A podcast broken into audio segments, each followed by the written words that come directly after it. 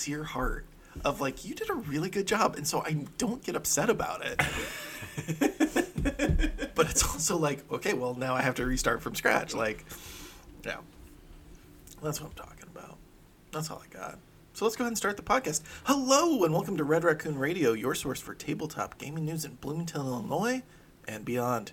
I'm your host, John Parrott, and with me today is the diabolical staff mm. Members of my friendly local game store, Red Raccoon Games. Uh, the people I've managed to lure into talking about games with me today are Hi, I'm Jesse. I'm Ryan. This is Jamie. I managed to get Ryan as soon as she was taking a drink from a cup that I believe might be as tall as she is, and that's not a knock against her height; it's a knock against the cup. She said she um, wanted a mocha, and, but didn't tell me what size, so I just got the biggest size they had. It makes sense. I'm not. Yeah, this is not a comedy of errors in any way, shape, or form. It's just majestic. I don't know if you've ever watched Parks and Rec, but in it there's an evil company that like tries to oversugar children and all of that, and they had a cup that they called child size, which was about two feet tall and at least a foot round. And they're like, "How is this for a child?" And they're like, "No, no, no. If we liquefied a five-year-old, that cup could contain that child. So that's why it's child sized. And that's kind of the impressions that I'm getting from this cup right I, now. I remember, I think when I was in high school, KFC started to offer a half gallon size oh for sodas, Lord. and it had a handle. Like, yeah, they don't do that anymore. I still remember going across town to get a big gulp from Huck's. Oh, yeah. There's a commitment that you have to make sometime in your life. And I think it's around mid to late 30s where are you going to be the type of person that goes to Casey's and gets the the gallon bucket that has the handle and you're just going to fill that up every day because that's now your life is finding Casey's to fill those up at. I I had the half gallon Mountain Dew thing. 'Cause you could fill it up for like sixty nine cents. Right. It's like fifteen bucks to If buy you're it. on the road a sixty lot. nine dollar. Yeah, that, that's hundred percent. Mm-hmm. I, you know, when I was fixing computers, I was I drove like thirty five thousand miles a year, all across Central Illinois, up and down, left and right, fixing people's computers, and there was much Mountain Dew consumed out of that vat of deliciousness. Do you think it's still a good deal, considering you have two Diet Mountain Dews on the table right now? And a tea. They just need to make a Diet Mountain Dew tall boy for Jamie. That's what's Well, really these needed. cans really in proportion to my size, right? I mean, they're just kind of tiny. I'm not sure if you've ever noticed or not. It but does kind of look like a person with a more like middle of the bell curve size hand holding a, one of those little like eight ounce like bar cans. Yeah, it's little Mountain Dew. It's Andre the Giant holding Yeah, a beer. Like yeah, it's yeah. just amazing. It's not. Um, no, it's not quite that. it's bad, not that but, bad, but it's but it's- you've got a grip around it that I don't see many people being able to have with a can. I will say Yeah. that. It's the exact opposite of the cup. It's true. So we're starting off great today. this is actually some good energy, and I want to ride into it directly into like how was the store last week? Um, it was fun. We had a good time this week. We got a lot of restocking done. We we um, we call it doing a hard restock, where we make sure that everything that we have in the inventory is actually displayed on the shelves. Because sometimes when we've got this, the variety that we have, things can get missed.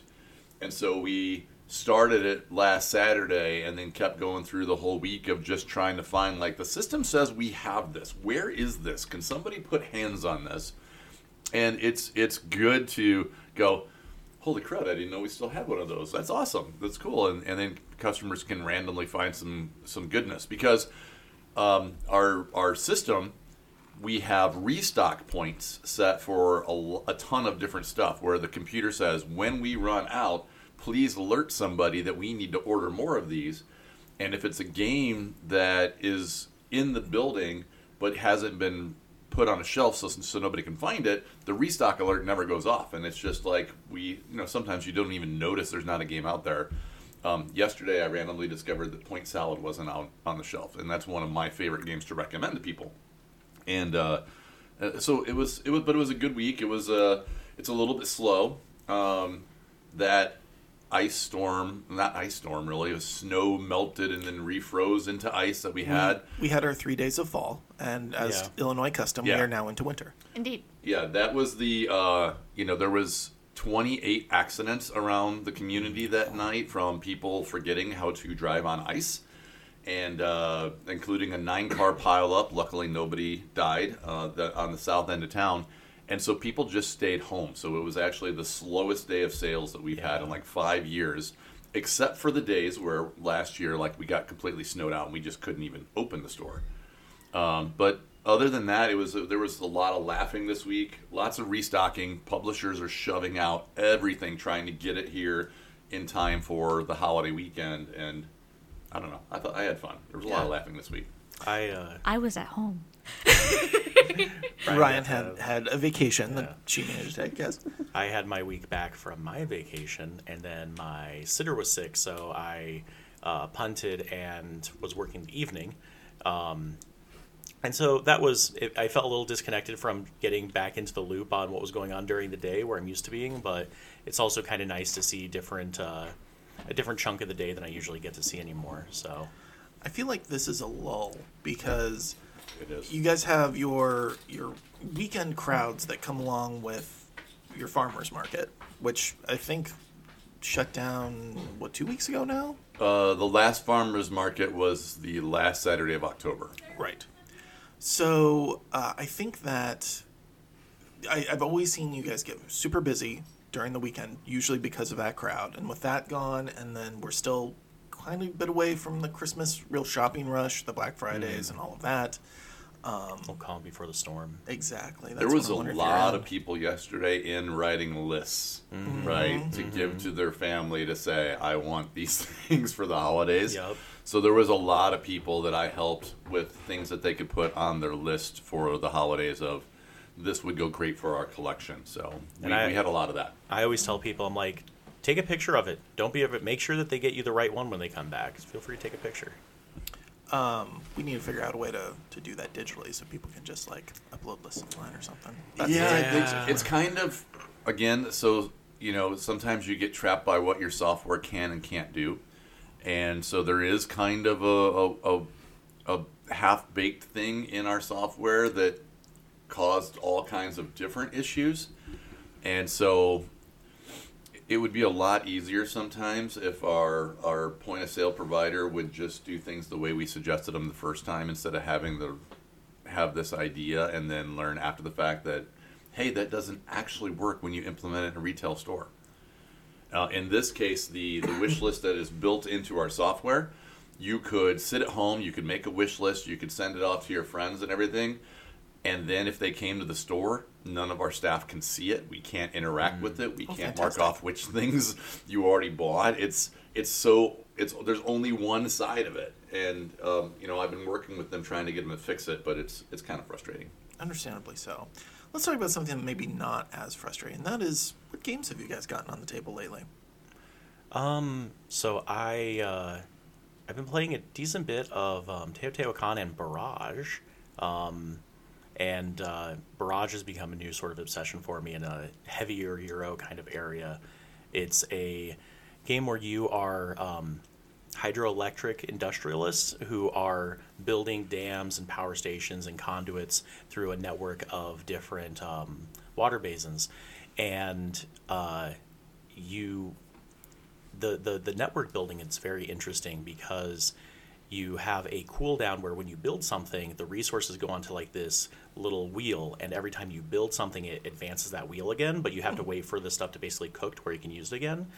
And there's stuff like, well, if this is my basin, then only I can um, get the water, uh, use the water from it, but then it'll flow down through the power to another thing. But if I use your conduit, then I have to pay you for the conduit. And uh, it's definitely very crunchy. Learning it on BGA is definitely make me feel way more confident to play it physically because it's got a lot going on. But it's been a very rewarding kind of like the kind of game that you, you play and you go, okay, now let me explore more of this the next time I play it. So definitely um, good for repeat plays.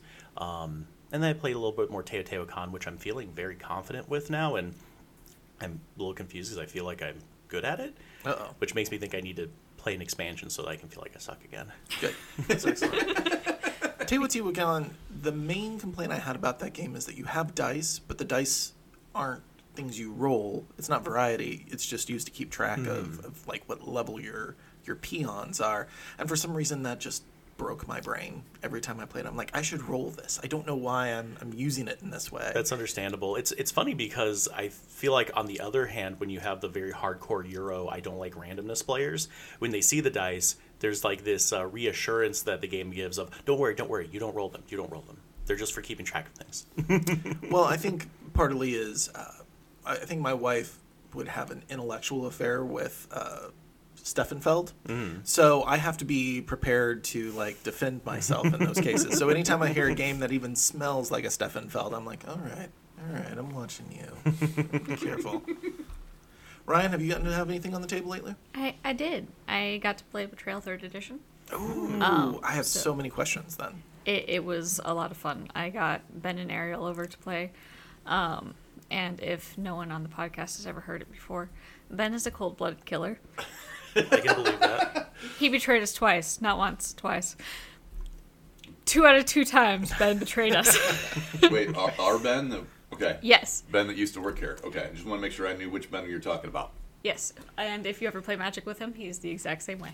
Okay. Because Ben is a, a very quiet and calm demeanor person all the time. And That's what they always say about them.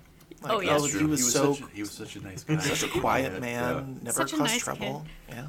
Um, but it was lots of fun. Definitely. Um, the first time around, we were uh, very unlucky with our placement when the haunt started. Uh, so we were taken out really fast. But um, second time we managed to uh, beat back the uh, betrayer. Uh, but generally speaking, it's been a fantastic new addition as far as the game is concerned. well, and, and then there's a new expansion pack on its way to the store right now too. Oh yeah, Yeah, it's uh, Is that the new character? it, no, it adds were it adds werewolves. It changes Yes. it changes the game. It's not a character per se. It it makes one of the players a werewolf as opposed to the regular haunting. Oh, so it's like that's a whole new Your traditional social deduction style where there's a traitor from the beginning kind of thing. Yeah, yeah, exactly. So it's um, you know like half of the order showed up uh, on Friday, and we were all looking at it like this is not the part that we care about. Where's the but werewolf expansion for Betrayal so that we can sell it this weekend? And it's uh, like in a box someplace wherever at this point. Well, I definitely look forward to it because third edition is way smoother than first and second, in my opinion. So, like, if that was ever a big prohibiting factor, I definitely recommend the third one. I've been Okay. hearing varying reports about it. Whether so, it sounds like yes, the the gameplay is smoother, but some of the components don't feel as hefty as they used to. Really? Yeah, did you feel that way? No, I actually like the components better. I really enjoyed the high contrast colors, and generally speaking, it's a lot less. Well, there's always been just random stuff that you don't necessarily need. Um, but generally speaking, at least compared to the edition that I had, I think it's first. We've lost the box. Okay. Um, You just got it in a bag.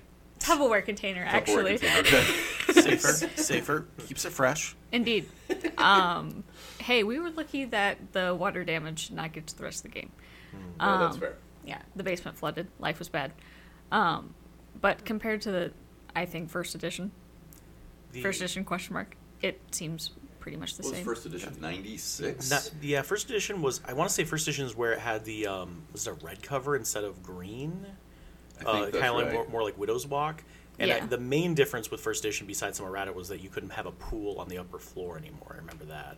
Yeah. But um, You know, people used to consider having a pool on the upper floor like the game must be broken, but then I keep seeing more and more like houses in architectural Oh, yeah. places where the pool or the is on the roof or right, oh Uh, yeah. and you're like, oh well, maybe we were just not thinking big enough. yeah. Tubs are becoming pools now, in my Yeah. opinion. So yeah, go in any room. Third edition has the um, the character health trackers are like they're like dial style now, right? As part of the base game. I think it's the ones that they sold separately are right. now the upgrades um, part of the base, basically. yeah part of the game itself. So that's awesome because that was always, I think, the most difficult to deal with part of Betrayal was the the the health trackers would damage the cards over time. Yep. Um, so having the dials now is better. You know, I my I'll take my, my aside token now. Okay. When you mentioned it in. Yep. when got you it. mentioned Tupperware, it reminded me of. I feel like John will be the person that Taylor remembers. Do you remember in Erie, Indiana, the TV the show? episode where the twins lived in Tupperware and Yes, they lived keep them for a very long period of time. Yes, and then when they were left out of their Tupperware, they became like middle-aged men overnight. Yes, yeah. and their mother like aged and yeah. Yes, Oh, such yes. a good show. It was so wrong. and that to was have and it on was so meta because television. they had the episode where like they uh they were on the TV show, like the kid wakes up and his life is the TV show, like Truman Show style. It's a good show. It's it's on streaming. Go watch it. Go watch the- Erie, Indiana. Hey, it was brief. See, Yeah. I- I'm responsible sometimes. that really hit the age gap of it was after Jamie but before Ryan. That's Yeah. really our sweet spot of trivia. Yeah. Um, Jamie, I know you own a game store, so it's very rare you actually get to play games. But I actually, uh, I actually have gotten a few things. Um, we did a a an event at the Normal Public Library. They had a game night there, so Brittany and I went. So I taught and got to play several games. Uh, we had just received Boop in from uh, Smirk and Oh, Dagger Games. that's a game you've been excited about for quite some time. Yeah, and I've probably gotten at least two dozen playthroughs where I'm teaching somebody else about the game, and it's it's gotten just a ton of buzz. Um, so lots of boop has happened uh, at the game night. A lot of um, it's a smaller game that we got uh, via Giga, Gigamic Games called Lots, and Lots is competitive vertical Tetris. You, you're you're building. It's like reverse Jenga kind of, where you're using Tetris, Tetranomino type shapes, but you're building upwards, trying to score as many points as you have. So that was pretty popular with the kids. And then I've also gotten in several gameplays of um, Flamecraft. Oh, so good. Yeah, because I just we had uh, our board games and beers event with Keg Grove the other night, and so I taught um, several people how to play Flamecraft for the first time. We got So- to play Flamecraft for uh, our board game training too. Yeah, staff training we did as well. We do monthly staff trainings to try to make sure that everybody here knows how to play the games and can accurately describe them. So I got to play it there. Um, Alexis taught us how to play, and then I was able to teach new people how to play over at Keg Grove. So lot, that game is that game is really fun. It, It really is. is. It deserves the buzz that it's getting. Uh, we we all raved earlier this year about Creature Comforts and how it was a really good, solid board game that also was accessible. And Flamecraft fits very much in the same niche. Um, Agreed. yeah, definitely good. Yeah, and I haven't had any of the games I've played so far. There hasn't been like a blowout where one person felt like they were so far behind they were out of the game, no matter what they did. So um, it's yeah, it's it's a lot of fun, and I'm just really enjoying kind of that that playthrough and and uh, I like the replayability too because the other night somebody asked me a question about one of the cards and I said I don't know I haven't seen that card yet. There's enough store cards in the deck that when you set it up correctly and shuffle through them, you know you you might only bring out five or six cards out of the 25 that are in that pile, and that just those different storefronts really change the game up when the different different ones Absolutely. come out. So, so that, that's what I've been doing. I will say that when I I was a little disappointed when I first opened the game and realized that they'd spent so much time designing these beautiful dragons uh, and the artwork and they're so unique each and every card but many of the cards just fall into one type and all the same types do the same powers and I was like oh that's that's a little disappointing but the gameplay and seeing how it's balanced it it just tells me that they spent the extra time on the dragons and they didn't have to Yes. Yeah. and that's kind of nice actually Yes. Looking And I love way. the way that they name the dragons too. Like Oh, the puns are so all good. the the puns are hilarious. Yes. Like the, the stores have puns too. So there's a, a critical roll, which is the bakery. Critical rolls. Critical Critical rolls Rolls. is a bakery. Uh, Draco Bell is Mm-hmm. in there. Yeah. But then the dragons themselves, like all of the the food dragons, Food are, dragons have the best. they're puns. all named after meat or ways to cook meat. brisket Cutlet. yep There's Yeah. the bread dragons too, and one of them is called Toast. One's called uh, one's called loaf. It's it's really really cute, and I feel like it's it's a good family game. Because Yeah. I think that there's something there for everybody at the table. Yeah, So- and it's it's one of those games too that there there is a deluxe version that's out there, and it's uh, the price has already skyrocketed on it. Um, I've I've heard that they're going for as much as three hundred dollars already online for the deluxe version, but the standard version is still really good. We have plenty of the standard one left, and the you don't get like some of the you don't get the metal coins, but do you really need the metal coins? You don't. So this has actually been a conversation that's come up repeatedly in the store with employees and with customers of debating the deluxe version versus the base because this is a standard edition deluxe edition where it's only aesthetic upgrades um, everything mechanically is the same it's 40 for the standard retail 80 was the, our price for the deluxe and the deluxe gets you metal coins it gets you um, 3d models of the dragons and it gets you um, Premium. nice premium tokens. Tokens. and the tokens and the the um, coins that's enough to sell me on it. I really like those. However um, both have the neoprene rollout mat and i really like the screen printed dragon meeples personally. So like the fact that it's a $40 game keeps blowing my mind. Like th- It, I, it I, should have been a more expensive game to me. I and the the fact it didn't go up when it hit retail distribution really surprises me. Like I wouldn't be surprised if next year this is a fifty or even sixty dollar game. Um, I think it easily could be a 50 $50 game. The fact it's forty feels like the price a game would be five years ago. Honestly, yeah. Yeah.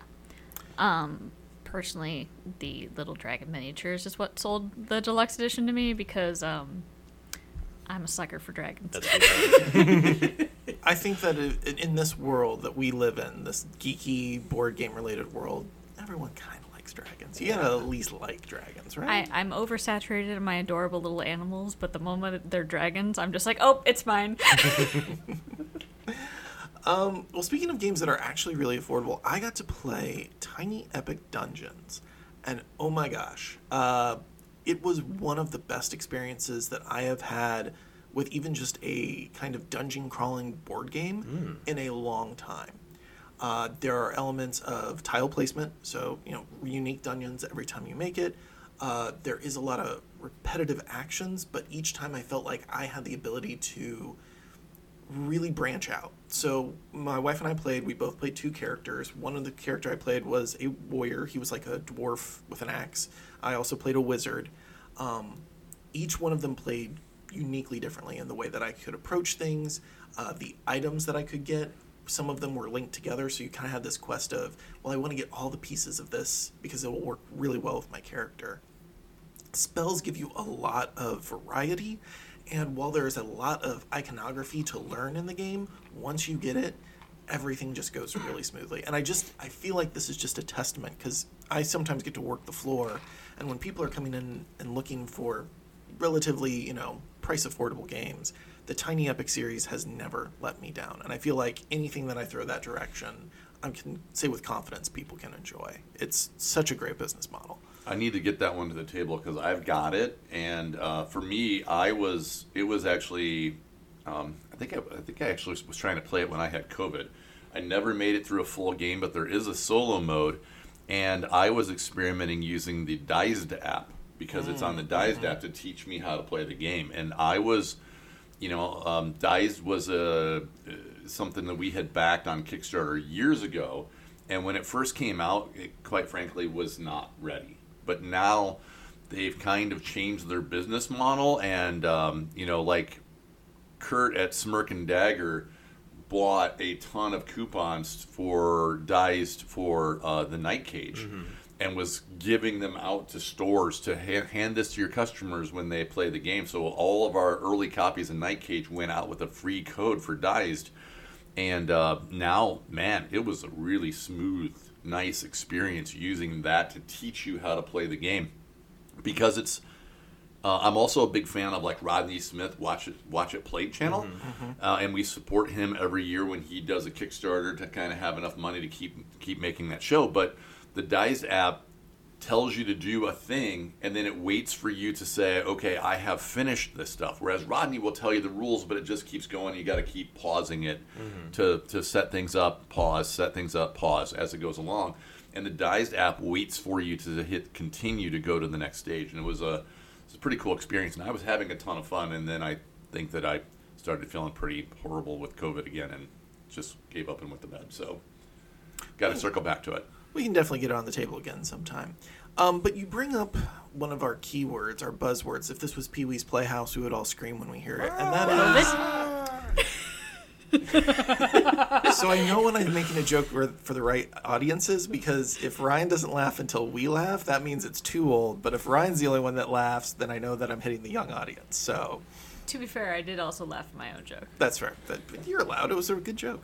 Uh, but you said the word Kickstarter, which normally leads us into our news segment because there's always something going There's on. always news in the Kickstarter stand. There's always news in the Kickstarter stand. Now, you might say, John, you've been talking about the Hasbro Pulse Hero Quest or Heroescape not making their thing. Is that where you're going? I said, no, because we haven't gotten too many involvements other than that, other than people have actually realized that's probably not going to fund. In this case, this was an Isn't e- it officially done?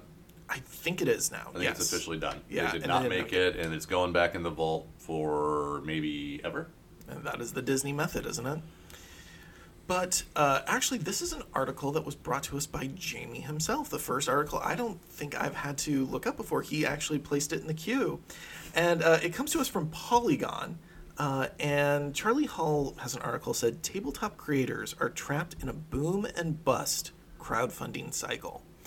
Uh, as you get into the article, it basically takes a look at uh, Wormwood Gaming, who does a fantastic uh, gaming table. And usually every year they have a new one. There's modular sets that come with it. Everyone speaks very highly of it. I believe Critical Role actually uses Wormwood for their new set, correct? Yes, they have a custom table because it had to be um, Right. very particular for them.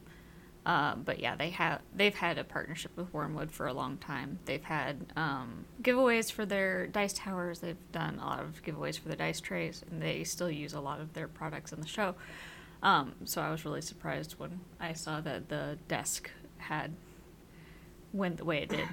And that yeah, is the the stand-up news. desk. Yep. because this was the first time they'd ever kind of I this was this was them kind of branching out of gaming stuff to say hey a lot of people are working at home and we do really cool things with wood so are you guys interested in a stand-up desk?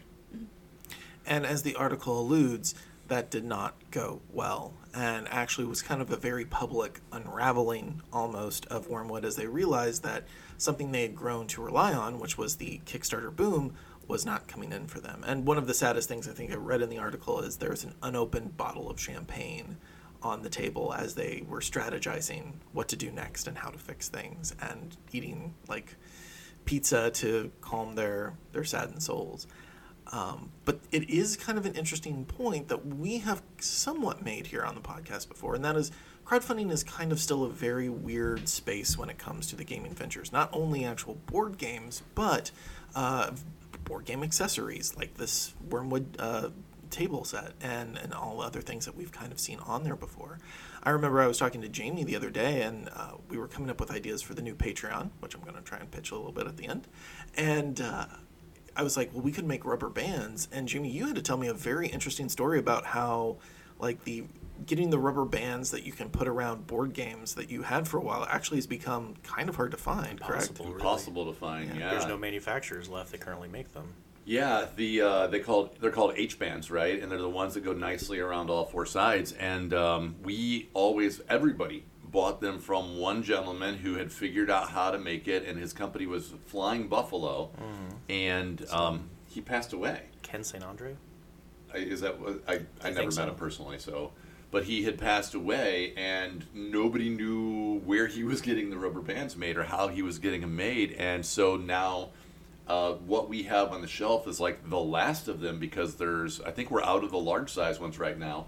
Nobody's making them. I've reached out to a whole bunch of different rubber band companies in the United States, like, hey, can you do these ones? And and they're like, yeah, we we have a standard size, and it's too big.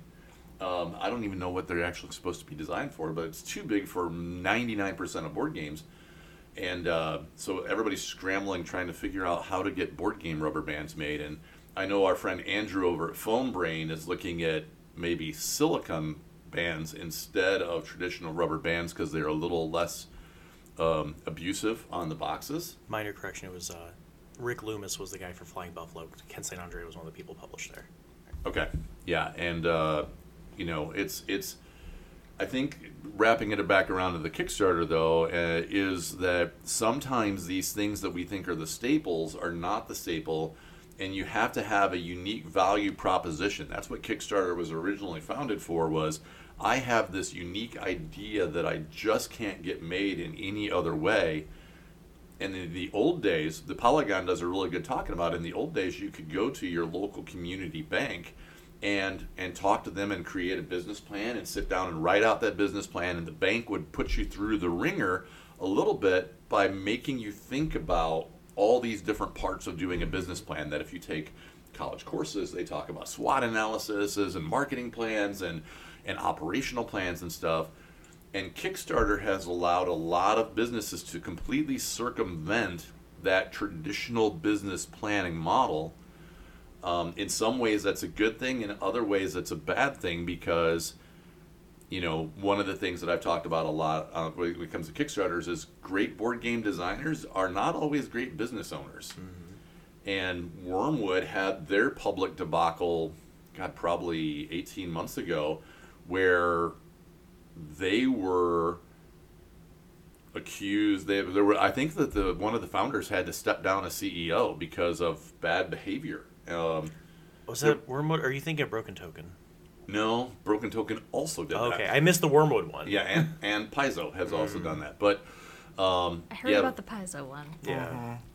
Yeah, Wormwood had done it because they do a, a pretty in-depth podcast series that they've always done since the beginning. You know, my first experience with Wormwood was them making really cool um, dice boxes, and uh, and then they expanded into tables and stuff after Geek uh, Chic went kablooey. Right, Geek Chic had that the Sultan table that was fourteen thousand dollars for a, a gaming table. Right, I don't know if you guys remember that or not.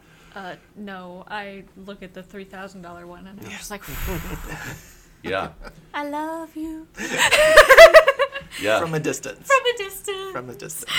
Yeah, and and so the the article uh, from Polygon takes a couple of, of paths through here, but this this boom and bust cycle of the only way if the only way that you can make sales is to run a Kickstarter, if you can't develop a sales channel in a normal mm-hmm. process, what do you do when the Kickstarter fails? Mm-hmm. You know, and, and it was a really I, I thought it was a really well written article. Yeah. It absolutely is, and I do highly suggest it. Again, it's on Polygon, written by Charlie Hall. I think that one of the things that I've always seen now, especially getting more into the board game space and talking on this podcast often, is that Kickstarter, it's not just a place to fund games, it's a marketing tool. To say that you had a successful crowdfunding is important. To say that, you know, this is your fifth successful Kickstarter is important.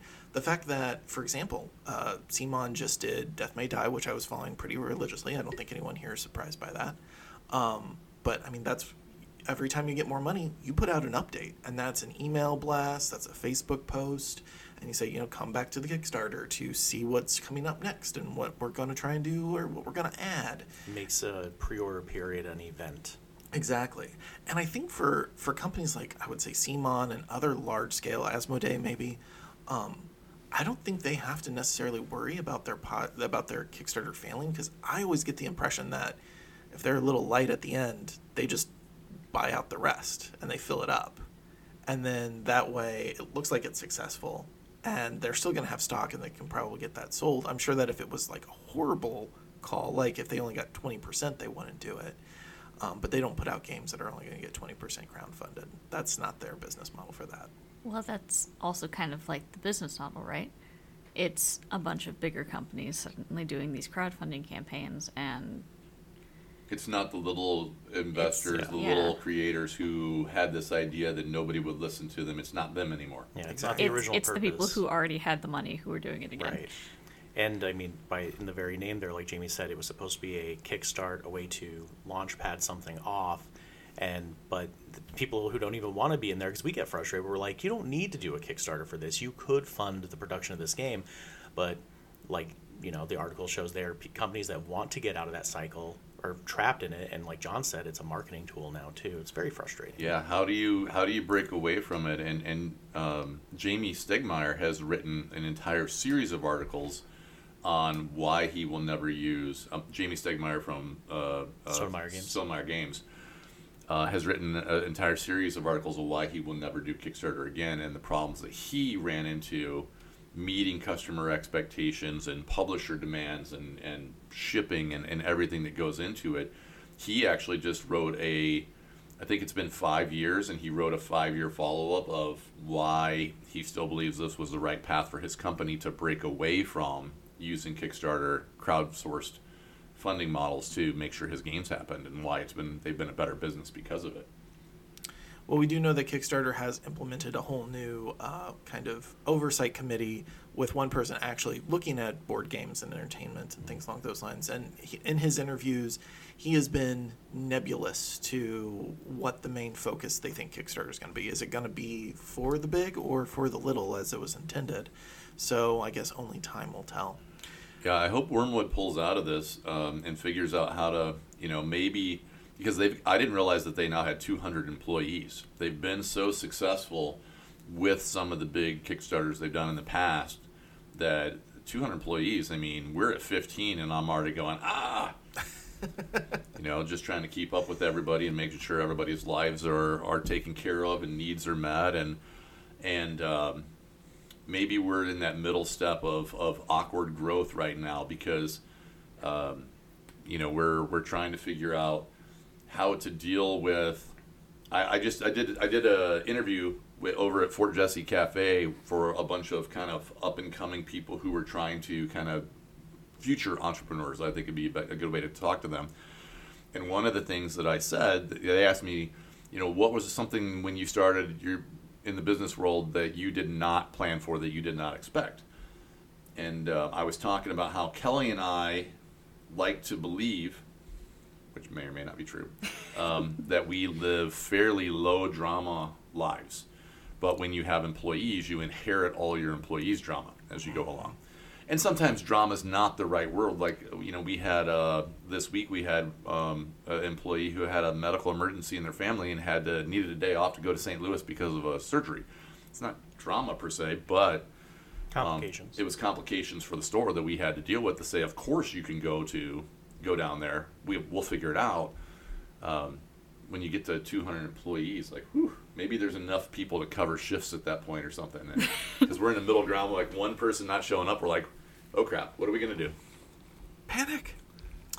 Um, well, as much as that is a struggle for you know the small companies to the medium-sized companies, not even the large companies are actually uh, invincible to problems as well, and they have their own set of drama. So, you know what, uh, Ryan, you get to decide. Do we want to talk about Hasbro's money or Hasbro's uh, Awkward turtle. awkward turtle? Ooh. Are they technically one and the same, though? So technically not. But are they really?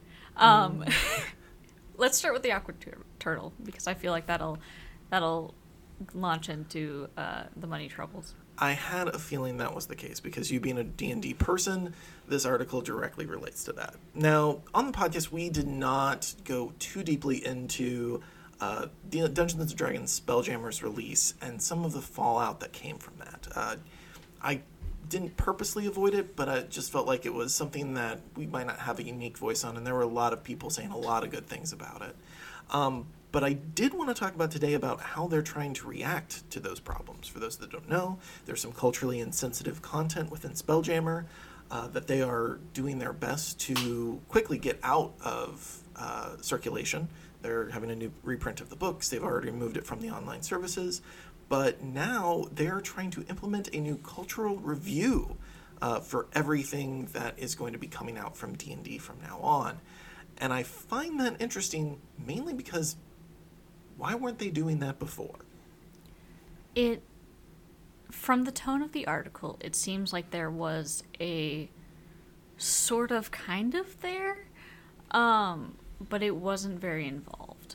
And I think this is probably one of uh, the bigger missteps in the last couple of years, um, as far as the uh, Hadozee Mhm. um, being Problematic? a special brand. yes. yeah. Um, obviously, very culturally insensitive, very reminiscent of not the greatest parts of human past. Um, and now it seems like they intend to put a stop to any sort of like real world mirrors that might end up in Dungeons and Dragons. um, which is super fair because Yes. Yeah, that was a rough one. Um, I really hope this makes a difference. I'm glad to see that they intend to have more culturally diverse um, discussions about uh, their content moving forward, especially in regards to having multiple consultants as far as different cultures around the world. Um, and hopefully that can make it a better game for everybody. I think having multiple pre-programmed, pre-scheduled check-ins along the development path will help too, because it it kind of sounded like the way they used to do it. They didn't really do a review like a for- until it might have already been too late or too expensive to, to change. And then it became a well, is it really that bad? Is it we can maybe we can move forward with it, but we'll just kind of downplay it and and maybe that's what happened with the Spelljammer book too, where somebody went, uh, wait a minute, but was already too late in the process. So having pre-programmed reviews during various places in the development cycle of they said the article specifically talked about a development of the text of the art and of the maps um, which i didn't hear anything bad about the maps but the text and the art definitely had issues in the spelljammer yeah. book right um, so I, maybe having those stops pre-programmed in that this is how we do everything let's make sure we're on the that, that should help a lot more Yeah, and having a more permanent position for such things is probably Yeah. in Hasbro's best interest. yeah Not just a few people that they gather around the office for a, a meeting with possible pizza. Um, Um, go ahead. Sorry. On that subject, especially for Hasbro, um, because I just thought about it, I was actually going over some band cards for Magic. Um, because Colin and I were sitting around and we are like, oh, our decks are super illegal. Maybe we should just like look through this real quick. But I found something very interesting. Uh, Wizards is actually working on a um, ban list for culturally insensitive Magic cards. yeah some of the artwork Yeah. Yeah, they've they've been working on that and pulling stuff over it the probably last last two or three years. yeah. And they put out a big list last year saying we recognize that this artwork is no longer or well in reality it never was Yeah. appropriate and we are never reprinting this card again and it's banned because we don't even want to see it in play. Yeah. Yeah. It's. Um, I'm sorry, you were still. Oh, that link is actually broken right now on their site. Oh. Um, I don't think it's a permanent problem, but it 404'd when I was looking at it.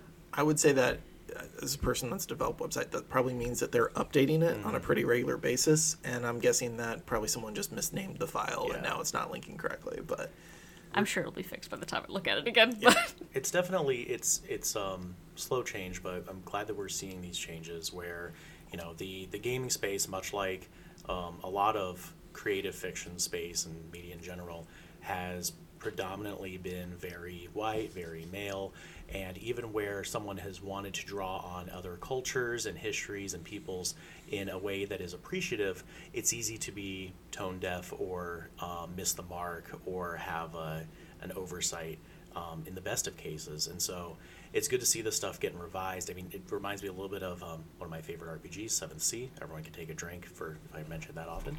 Um, when it had its second that was such great MS- AMSR for that. I just have to say that was fantastic. when it had its second edition um, come around, John Wick, the creator, specifically mentioned he's like, this is a game that draws on the, the, the flavor of it is all the different cultures that are in the setting, but we re- we realized our team was not culturally diverse, and so as we make the second edition, we want to hire people from the cultures that our fictional world is taking its inspiration from to make sure that it's done well, and they've done a pretty good job of that. speaking of, um, especially the super male centric part, uh, we are getting a One Ring game started, and I was reading over some of the text for that. Oh boy, it's like every every important NPC is a man. This this book assumes that I am a man, and it was just like That's frustrating. I'm getting so tired so quick. It's just like hmm. I've seen Arwen. I get a point of inspiration. Yeah, I, there was a conversation recently. I don't know if it was a meme or what that was talking about. I was like, do do female hobbits female hobbits exist? Do they leave the Shire? Do they get to go on adventures? Oh wait, that's that was a It's like, It's- that was a Gilmore Girls thing. It's actually hilarious. That's what that was. Because for all of that, the parts for the Dunedain specifically, which are the Rangers of the North, um, it's just like it's not uncommon for a young woman from the Dunedain to just be out there messing around, killing orcs. I'm just like, this is a strange tone shift from the rest of the book here. That was that one guy who was like, "Well, we gotta put something in for the ladies." it's like, all right, I'll, I if there was going to be one thing, I'm happy it's them. Yeah, I mean, uh, really though, of the hobbits, only like five ever left the Shire, right? So of all the hobbits, you know, it would. I guess yeah, I, I can understand where you're coming from. It's an interesting viewpoint I never thought about before, but you know, then I was like, well, only five hobbits ever actually left the, Right. the Shire to start with. Well, and that's again comes around to Tolkien did well, but like Tolkien came from a very particular background and life experience, and wrote wrote what he knew, which was being a well-to-do British men who fought in World War One. and we've and reached a, loved layers. yes, and we've reached a time in our lives now where we can take things that we absolutely love and and redesign it to Yeah. incorporate everyone who loves them, such as we've seen in Harry Potter, such we've seen in Star Wars. So that's But- just such a And refreshing. I think, I mean, there was also a bunch of people who were really unhappy about the new Rings of Power show too. The, you know, there were people. So it, most of the world is progressing in a good path, but there's still some trolls out there who mm-hmm. were unhappy that Galadriel was really the focus of that entire show, and and they're like, well, that's not what the book said. Which is hilarious to me because one of the biggest lore beards in our group for the One Ring is just like, and in this house we stand Galadriel. So uh, I will say that the the D and D one initiative, I do somewhat see that being a push to be more inclusive as well. In all of the releases we've seen, there's been aspects that I have been like, oh, well, that's a really great idea, such as ASL is now a language in Dungeons and Dragons. Um, and I believe, oh, what was the other element of it that I saw? I, I know a while ago it used to be that if you had a prosthesis, it you'd have to be attuned to it, which would take up a very important slot in your character. And they've removed that rule uh, later on. I don't think that was. I think that was very much pre D and D one. But I'm wondering, with this new one D and D system that they're trying to incorporate, and how that's really going to look in the end, if that's going to be more of a housing for we want to open this up. We realize that we're we've been building on our laurels all this time. We want to do a fresh reboot, a fresh restart that can include everyone who is now playing, which is quite a range of people. Oh yeah. As somebody who's DM'd um, a, a, a lot of games, I think you know maybe you could have a differentiation between because some of the prosthe- prosthesis, prosthesis, whatever Prosthetics. those That yes, that it, yep.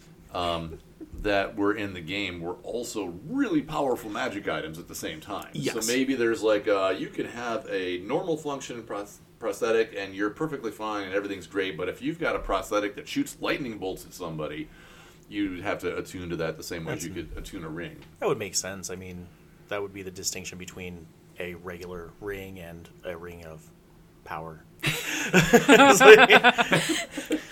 I don't know if how much you meant to do that. It felt like you were pretty I- smug at the end, I- but you I- still were pretty. I saw it coming, and then I was like, uh, "Yeah, no, I can't." Just Am I afford going to it. stop myself? Let's just go. just Let's go for it. What do we got next, John? um, well, that's a great question because we're gonna kind of stay within the the Hasbro Oh, right. realm because we know that D and D, uh, while it's still trying to find its way of, of being inclusive, does have a lot of cool things still happening with it, with the D and D movie that's coming out, the TV show that they're trying to get produced. But in the other side of of Hasbro, things are not looking good. Um, so I'll read this uh, article that comes from Dice Tower a little bit. Hasbro stock volatile this week after Bank of America analysis. Now there are quite a few articles that you can read on this. If you want more of a, an educational view uh, from the money side, CNBC does a great article. Polygon has done a little bit more for gamers that might not be understanding uh, the financial side. But basically, what has happened is uh, there's been a 15% drop in earnings, and that meant that the Bank of America, who normally goes to companies and says, "Are these people favorable for investing in?" not only dropped at one stage, Hasbro one stage in their grading process, but actually two stages. Yeah. Double down. Double down. They were, uh, yeah. Bank of America had them rated as a buy, right? Uh, this that usually signals this company is worth investing in. You should pick up the stock now because we see future performance being where it needs to be, so you'll get a return on your investment. Normally, one step down is hold, and then one step from there is is underneath that is underperform, which is like eh, maybe you should consider diversifying your stocks. And the fact that they dropped them from buy straight to underperform in one step, that was that caused a lot of stir. So this has been attributed by many sources that actually Magic the Gathering has been the problem child in the Hasbro household.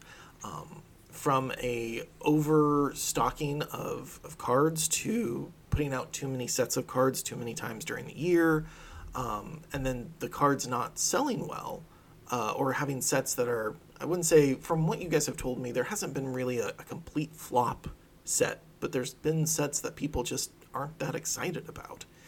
And it seems like that has been cutting into what has been seen as the profitable side of Hasbro enough to make Bank of America think this. I think so. I, I've God, all the store owners, of course, we've been talking about this for the entire week, right? And here's, um, I can I think there's like three things that are happening at the same time. One is um, Wizards of the Coast is coming to terms with the idea finally that while we love the people that come in and play in the store that we see every week, we know here that probably 80% of the people who buy magic cards from Red Raccoon Games never play in a game here in the store. And they're going, you know, in our community, they're going back to their dorm rooms, they're going back to their apartments, they're going back to their house, they're jamming some games, they're having a good time and you know a lot of times they're playing what we call kitchen table magic which is a little more loosey goosey and not as rigid in what cards you can and can't put in your deck or we know that um, you, that, that it's just more casual environment i mean you know we don't have a liquor license but you could play at your house and have a beer with the guys if you wanted to um, You or could you could play that whole breacher in your merfolk deck. It's fine. and and um, so I think that's one of the things is Hasbro's coming to realization like that. The response to that is they have been diversifying the product mix that they're putting out and putting in a lot more things that are aimed at casual players. And part of this is the evolution of Commander, and where I think that I know definitely for us and for a lot of stores I talk to, Commander is taking over as the most popular format played in the store and I and it um, and a large part of that is because one, it's it's casual, um, often, and two is it's you can actually play in pods of multiple people, and so that means that you don't have one person sitting out that's left off. You know, you can play up to five, and if you got more than five, break into two pods of three, right? Yeah. And you can still have a good time. Everybody's included. Everybody's having a good time. So we've been seeing this this year. God, how many releases are there? More it's- than one a month. yeah, more than one a month. New product came out. 14 major releases, I think. As opposed to when I bought the store, I bought the store in 2014. There was four releases for the year and one commander deck, and that was it. So five releases in 2014 to 14 this year. Um, I think that uh, one of the things stores are coming to realization, and, and Jeremiah from uh, Plus One Gaming, he's a friend of ours that um, Jesse and I were talking about earlier. He's in New Orleans. He wrote that overall, the magic sales in his store are still growing. Um, Gary Ray, who is a prolific um, author and uh, uh, blogger on what's going on in the industry, he's in California, also wrote he was surprised because it felt like magic sales were slowing down, but he's also up like 15% on magic sales. The problem is is that a lot of store owners weren't prepared for this year to shift their thinking on how to order magic products if instead of there being 5 or 6 releases, there's 14 releases. So for the four big ones, we ordered the same as we always have, but there's still only so many dollars in a customer's pocket and they were ordering all this diverse mix of products, so they ordered fewer of more things. And so I think everybody's got to reposition how they order as a store. But Hasbro saw big growth, and part of that is because a lot of stores like us have piles of some of this product where it was just okay. It was kind of meh, you Yeah. know. I've definitely seen some some more people leaning into more singles as opposed to full boxes. Yeah. Um, whether that's due to a general like cautiousness as far as the economy is concerned, how much uh, magic product there is, or just generally just trying to diversify between sets. Um, Yeah, because be not lot of every set's great for Commander if that's what you play. Yeah. yeah, I mean- and some people don't like New Capenna as it is mostly three color, which I adore. I will say that this seems to come at an inopportune time because, I, as you guys know, when I'm doing research for the podcast, I look through news articles. So I see kind of trends of like what pops up. Magic very rarely. It, someone might say this is releasing, but they don't talk much about it. But apparently, Brothers War, the latest release, has gotten rave reviews. People have been loving that set, and for this, for that set to just come after this announcement seems like just ill timing altogether. It also has the problem though that Brothers War is seven weeks after um, Dominaria United. Normally that would be um, twelve weeks. They're just they're, they're coming Yeah. so fast and furious that there were people. There were I got feedback yesterday that there were people who didn't even know that Brothers War was coming out because it was such a short window. They're like, oh, the next set will be out in January on a regular schedule. So there are people who I kind of got some guff from and rightly so that we didn't advertise um, Brothers War coming out enough because they were caught off guard and they're they're mad that they missed a pre-release event that they like to play in, and and um, so yeah, this juggling plates. I Yeah. also heard that apparently some other places ran out of Brothers War, which I wasn't expecting to hear a week after. But Yeah. maybe it's a little bit of that like changing how people Yeah. order. I mean, there's there's so many things there. One, there's been the momentum of shifting how we have been doing ordering coming out of the uh, heavier shipping crisis uh, in the pandemic and post-pandemic time. And two, like Jamie said, long run in just habits of how you order magic product and CCG product in general, but especially magic. That also overlaps with um, understandings, whether written or understood, with some distribution partners that okay, new magic release. Are you going to take everything that you are allocated that we can guarantee you? If you do not take everything, there's a chance that you get less offered to you next time. So, do you take everything on the thing you don't care about to make sure you get it for the next one? And next thing you know, your 10 releases higher than you were last time, and it's all building up. And as you know, WotC has said, we are making different types of magic products to satisfy different types of players to try to capture more people. But what you also have is people picking and choosing. I heard multiple times this year people say, "I'm skipping. I'm not going to buy any, you know, Double Masters 2022. I'm saving it for the next set." Or they said, "I'm skipping what set just came before that New Capenna because I'm saving for Double Masters." And these are people that historically would buy into every magic set and may buy some heavier than others. Uh, those people who would buy everything are picking and choosing now, so that cuts both ways. Um, I think it's a good point too because um, and people may not understand this. When we go to order from our distribution partners, how much product we can get is based on our total pur- past purchases in that category. So it doesn't matter how many board games or Pokemon or minis or paints that we order. All that matters is they look at here is your past spend on Magic. Uh, so then that is the number going forward, and so um, it's going to be interesting to see how this plays out from an Yeah. allocation perspective. You know, I don't know that the distribution partners were ready for 14 sets Yeah. this year too, and they were also ordering in kind of this mass quantity of this is how we've always done it for 25 years of Magic, and I think er, well 30 years of Magic, I guess, since we just had 30th anniversary, and and they weren't ready for the shift either, and so I think they've got a ton of product setting, And- which all goes back to the greater thing that that Bank of America said. Wizards of the Coast is printing too much product and it's going to devalue the entire game. Um, and uh, if it does and the game falls apart, there's no sales for anybody. Right. Right.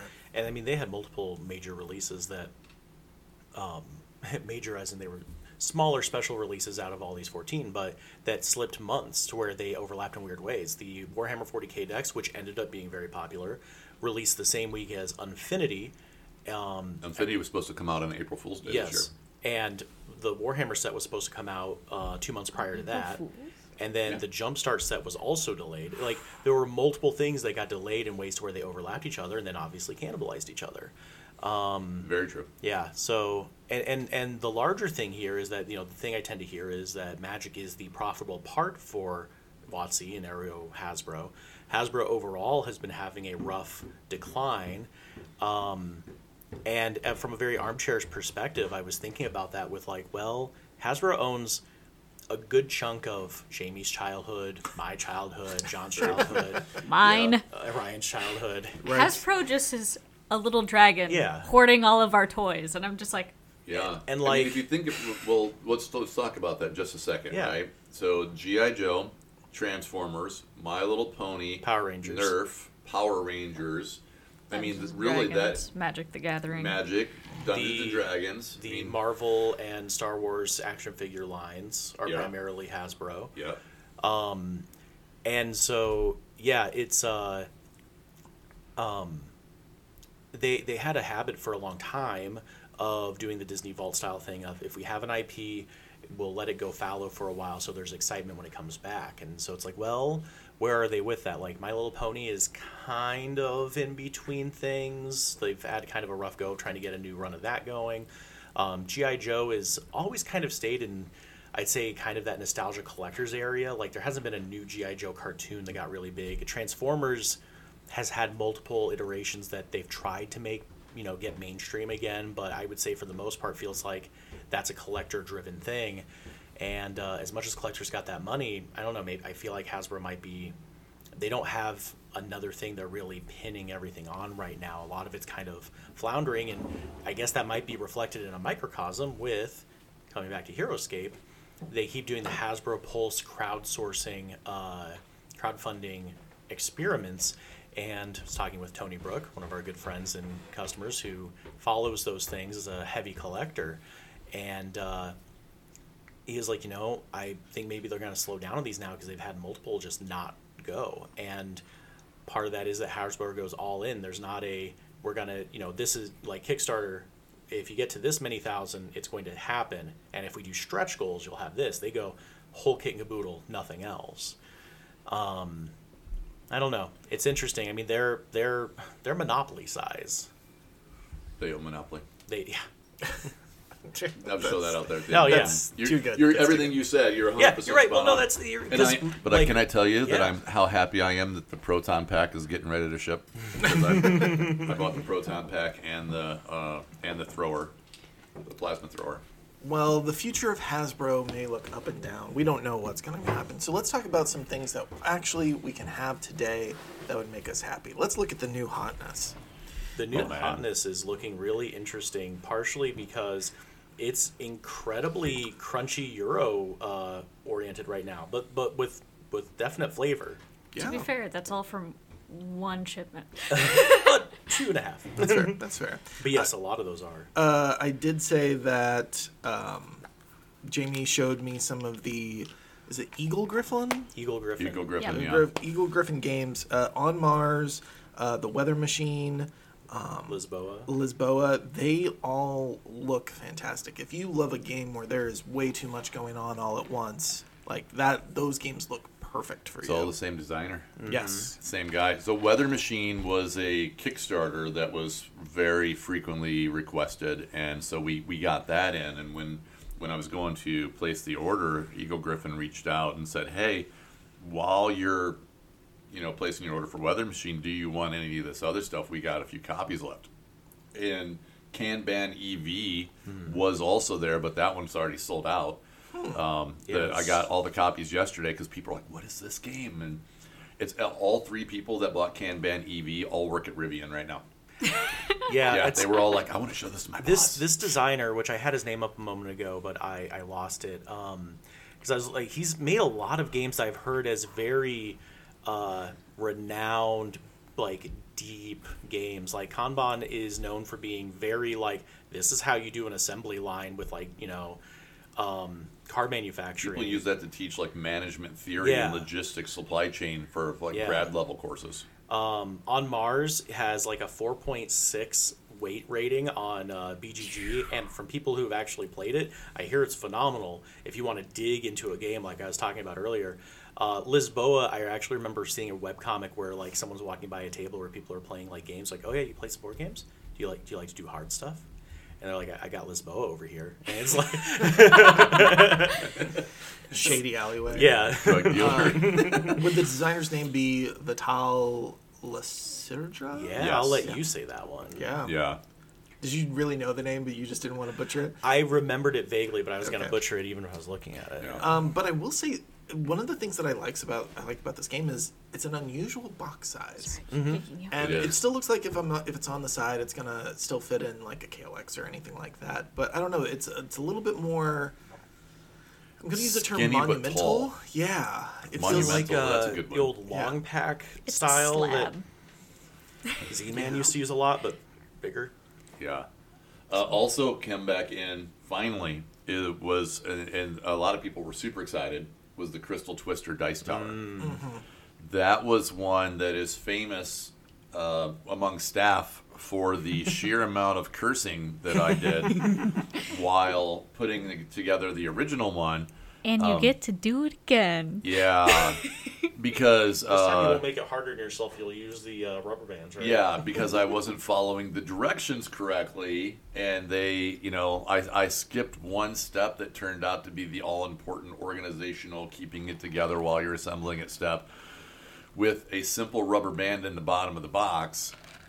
And uh, so, for anybody who buys the Crystal Twister Dice Tower, the rubber band is a very important step to not. I've actually told like seven people that because I don't even know how long this is going to last. It's it's really nice. It's made out of like a really nice plexiglass, so it's clear, and the uh, what what's the sound? Click clack. The ASMR. ASMR of yeah, we did a video on it, and it's one of the most mm-hmm. popular videos we ever made, mm-hmm. where we just r- just dropped a bunch of dice through it and just let people listen to the dice go down this thing, and so it's amazing. And uh, I don't know that that's going to last super long. It's I've true. Al- I've also been impressed that the price, uh, the MSRP didn't change from the last time we had it, like what a year, two years ago. Like, It was yeah, it was like 18 months ago. yeah, and I was like, is it is it still thirty four ninety nine? It's still thirty four ninety nine. Yeah, it's uh, we got quite a few of them, and Ryan and I were looking at each other Friday unpacking. I'm like, oh, this is a lot of these, and they're over half gone already. So Yeah. Yeah. Um, hopefully, uh, I wonder if the new design is going to take D4s a little bit better. Yeah, I, know hope the old so. one was. They also said that um, when you when you build stuff out of plexiglass, you get that protective film on both sides, That- and that's where the cursing a large part of it was coming from too. Was right. trying to get that protective film off, and they said specifically that they listened to feedback and were going to make it so the film was going to come off easier this time. Nice. Good. Yeah, Ben was sitting down here with me, and it was just I was he was calm and collected and just working through it, and I was just cursing up a storm. One game I want to put a shout out to is the Quacks of Quedlinburg Mega Box. Mega box. Quacks is probably one of my favorite push your luck games that is out there. Uh, I love the art of it. I love the the concept of it. Makes a lot of sense. And I it, in this mega box you get the main game and the two expansions, the Herb Witch and the Alchemist, which I haven't actually played the Alchemist before that expansion, but I, I didn't even know it existed. But now I do, and now I must have it. one, I think. It was uh, the Alchemist. So Quacks changed publishing companies, and I think the original company. I don't know that they still exist anymore. No. So it, it changed publishing companies for the designer, and so I think the Alchemist was like a quick blip and then gone because they ran into money problems Yeah. during COVID and didn't have enough to get enough copies pushed out. Interesting. Only a few was- people have ever got Alchemist. Um, North Star Games. Yeah, Who and I also think North Star has sold off most of their IP of most They're of their gone stuff. entirely. Yeah. Yeah. Wasn't Quacks like a an Eschenspiel game? I felt like it got an award somewhere. It Oh, might have yeah. been up for it, but it didn't win. Okay. It, I, but it's got a bunch of awards like Dice Tower Awards and stuff like that, the Golden Geeks and stuff like that. So over time, Gotcha. um, I also wanted to put a shout out in for um, a couple of other games that were in there too. Uh, one is a puzzle that was frequently requested, and it's it makes me kind of giggle every time I talk about it. But it's called 101 Pooping Puddle, Puppies, the puzzle, and the cover of the puzzle is 101 different puppies pooping. This is the puzzle that I feel like you do with your friends, and then one of you gets it framed, but then nobody actually wants to take it to their house to hang it up anywhere.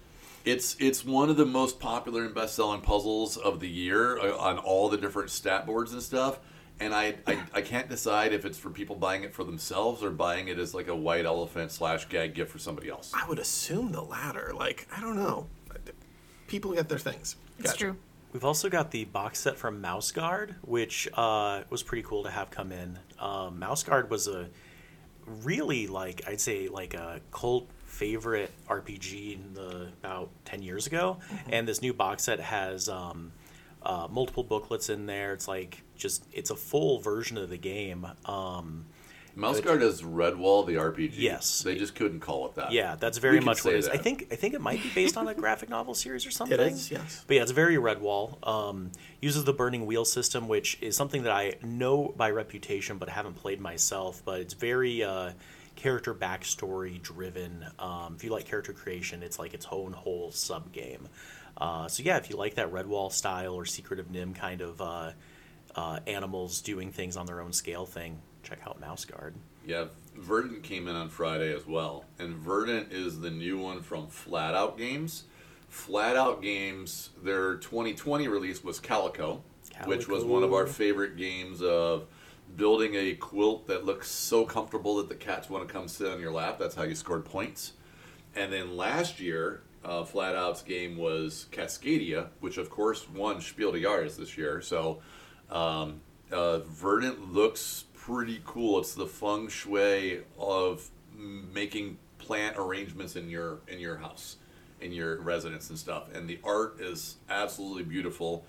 And uh, uh, that's one of the ones, next ones I'm looking forward to getting on the table. So I didn't expect to like Cascadia, so I'd be interested in playing Verdant. Yeah, we'll get that one. We'll get a demo one of that one out. We've got the standard retail releases showed up Friday. There was a problem with um, our Kickstarter version, which the Kickstarter version's got a 16 card little micro expansion that comes with it.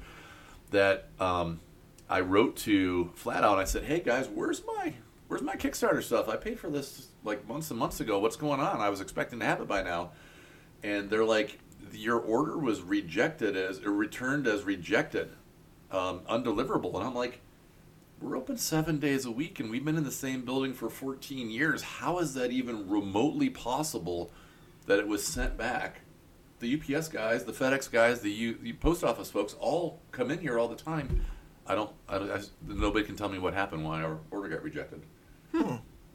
I can't, I can't imagine boxes showing up and somebody saying, no, no, we don't want these new games. No, now hang on. I have been here on days where boxes have come in, and I think there's been a few times where I've seen you people go, "No, we don't want any more boxes. We're full. We're full. All, all in at the end." We always Uh, take it's them. just we just cry at the same time. Oh, okay, It's that's true. fair. That's fair. We are getting to the time of year where they're going to start delivering stuff on Saturday, and then I'm like, oh yeah, because where are we going to put 27 boxes when there's 45 people standing at the cash register right now? That'll be fun. If only there was a, a new place that you could go that will have so much more space and openness and more of a receiving area. 30 second update. Please. Demolition. I did a video on it last week, and Demolition is mostly complete. They were hoping to finish on Friday. They didn't quite get it done. They're going to be back Monday, and they're expecting they will be done by the end of the day Monday. Nice. Man. That lets electricians and plumbers and, and HVAC and everybody else get into the building. Um, also, the HVAC guys got a little bit of heat going. Oh, nice. Yeah, the building's got four different HVAC units on the roof, and they got one going, so it is not completely frigid inside of there right now. I assume that there's just one person that's shoveling coal into some sort of like bin that's on fire right now, right? That's how that works. Absolutely. I mean, there's a little, you know, there's the package slide. We could just throw the coal down that way. It'll work out. That's what's there for. Yep.